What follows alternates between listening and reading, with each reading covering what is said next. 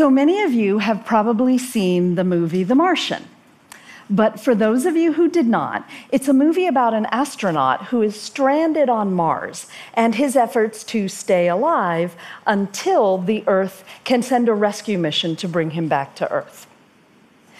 Gladly, they do reestablish communication uh, with the character astronaut Watney at some point so that he's not as alone on Mars until he can be rescued. So while you're watching the movie, or even if you haven't, when you think about Mars, you're probably thinking about how far away it is and how distant. And what might not have occurred to you is, what are the logistics really like of working on another planet, of living on two planets, when there are people on the Earth and there are rovers or people on Mars? So think about when you have friends, families, and coworkers in California, on the West Coast, or in other parts of the world. When you're trying to communicate with them, one of the things you probably first think about is, wait, what time is it in California? Will I wake them up? Is it okay to call? So even if you're interacting with colleagues who are in Europe, you're immediately thinking about, what does it take to coordinate communication when people are far away? So we don't have people on Mars right now, but we do have rovers. And actually right now on Curiosity, it is six ten in the morning. So six ten in the morning on Mars. We have four rovers on Mars. The United States has put four rovers on Mars since the mid nineteen nineties, and I have been privileged enough to work on three of them. So I am a spacecraft engineer, spacecraft operations engineer, at NASA's Jet Propulsion Laboratory in Los Angeles, California. And these rovers are our robotic emissaries. So they are our eyes and our ears, and they see the planet for us until we can send people. So we learn how to operate on other planets through these rovers. So before we send people, we send robots. So the reason there's a time difference on Mars right now from the time that we're at is because the Martian day is longer than the Earth day. So our Earth day is twenty-four hours, because that's how long it takes the Earth to rotate, how long it takes to go around once, so our day is twenty-four hours. It takes Mars twenty-four hours and approximately forty minutes to rotate once. So that means that the Martian day is forty minutes longer than the Earth day. So teams of people who are operating the rovers on Mars, like this one, what we are doing is we are living on Earth but working on Mars. So we have to think as if we are actually on Mars with the rover. Our job, the job of this team, of which I'm a part of, is to send commands to the rover to tell it what to do the next day, to tell it to drive or drill or tell her whatever she's supposed to do. So while she's sleeping, and the rover does sleep at night because she needs to recharge her batteries and she needs to be weather the cold Martian night, and so she sleeps. So while she sleeps, we work on her program for the next day. So I work the Martian night shift.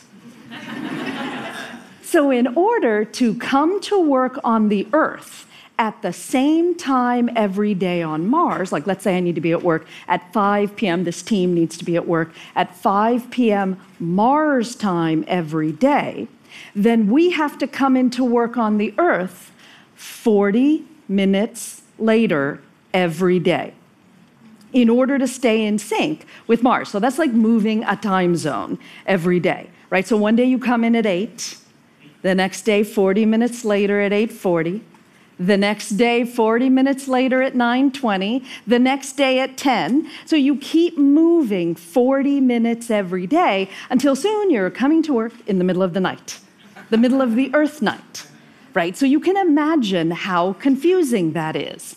Hence, the Mars watch. This watch has been mechanically, the weights have been mechanically adjusted so that it runs more slowly, right? And we didn't start out I, I got this watch in two thousand four when uh, Spirit and Opportunity, the, the rovers back then, we didn't start out thinking that we were going to need Mars watches, right? We thought, okay, we'll just have this, the time on our, on our computers and it on the mission control screens, and that would be enough. Yeah, not so much. Because we weren't just working on Mars time, we were actually living on Mars time. And we got just instantaneously confused about what time it was. So you really needed something on your wrist to tell you, so you could, you know, like, okay, what time is it on the Earth? What time is it on Mars?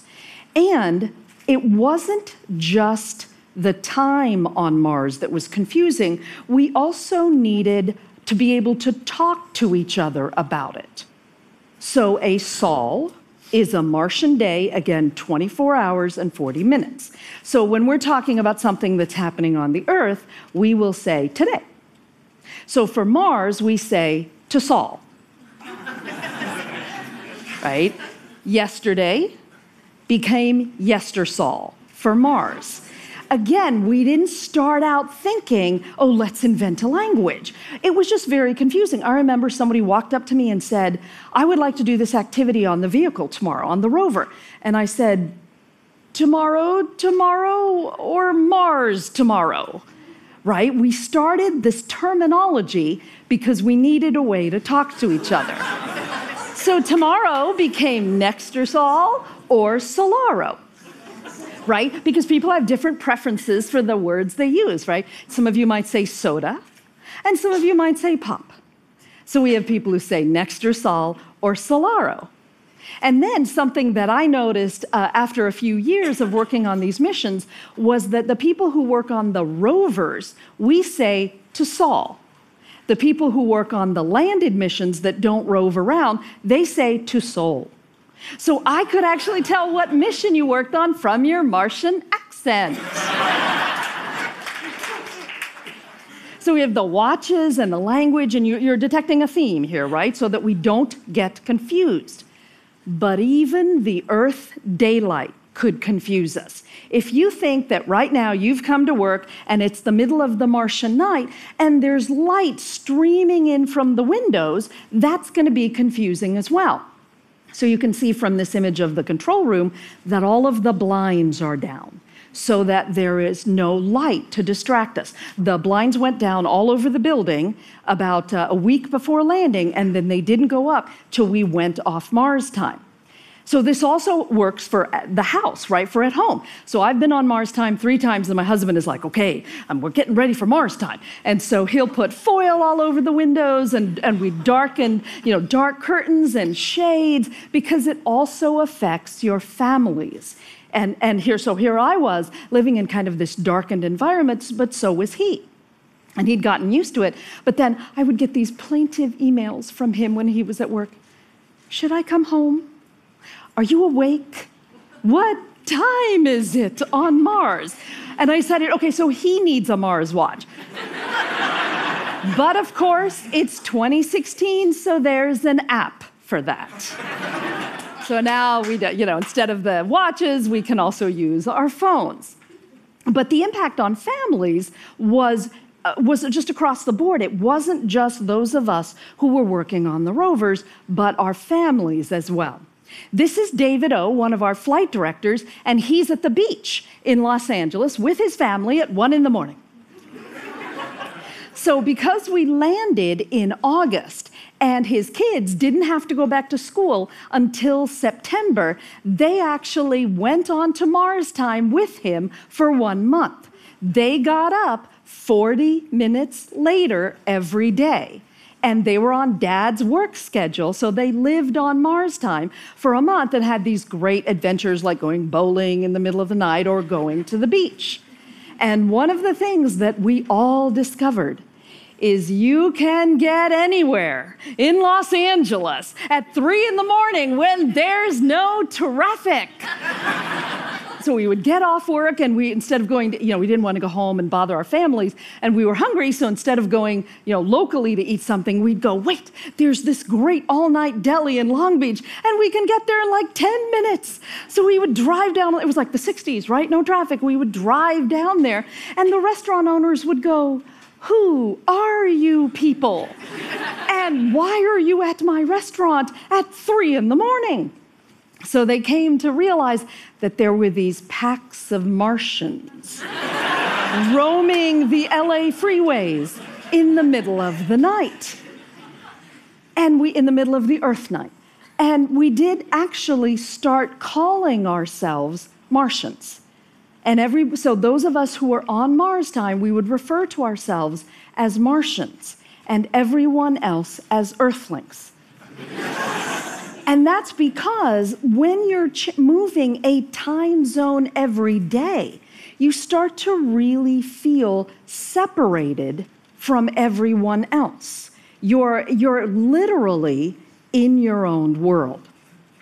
So I have this button on that says, I survived Mars time. Sol zero to ninety, and there's a picture of it up on the screen. So the reason we got these buttons is because we work on Mars time in order to be as efficient as possible with the rover on Mars, to make the best use of our time. But we don't stay on Mars time for more than three to four months. Eventually, we'll move to a modified uh, Mars time, which is what we're working now. And that's because it's hard on your bodies, it's hard on your families. In fact, there were sleep researchers who actually were studying us, because it was so unusual for humans to try to extend their day. And they had about thirty of us that they would do sleep deprivation experiments on them, on us. And so I would come in and take the test, and you know, I fell asleep in each one. And that was because, again, this was so, eventually it becomes as uh, hard on your body, even though it was a blast. Right? It was a huge bonding experience with the other members on the team, but it is difficult to sustain. So these rover missions are our first steps out into the solar system. We are learning how to live on more than one planet. We are changing our perspective to become multiplanetary. So the next time you see a Star Wars movie and there are people going from the Dagobah system to Tatooine, think about what it really means to have people spread out so far. What it means in terms of the distances between them, how they will start to feel separate from each other, and just the logistics of the time. We have not sent people to Mars yet, but we hope to. And between companies like SpaceX and NASA and all of the international space agencies of the world, we hope to do that in the next few decades. So soon we will have people on Mars, and we truly will be multiplanetary. And the young boy or the young girl who are, go- who are the people who are, will be going to Mars could be in this audience or listening today. I have wanted to work at J P L on these missions since I was fourteen years old, and I am privileged to be a part of it. And this is a remarkable time in the space program, and we are all in this journey together. So the next time you think you don't have enough time in your day, just remember it's all a matter of your earthly perspective. Thank you.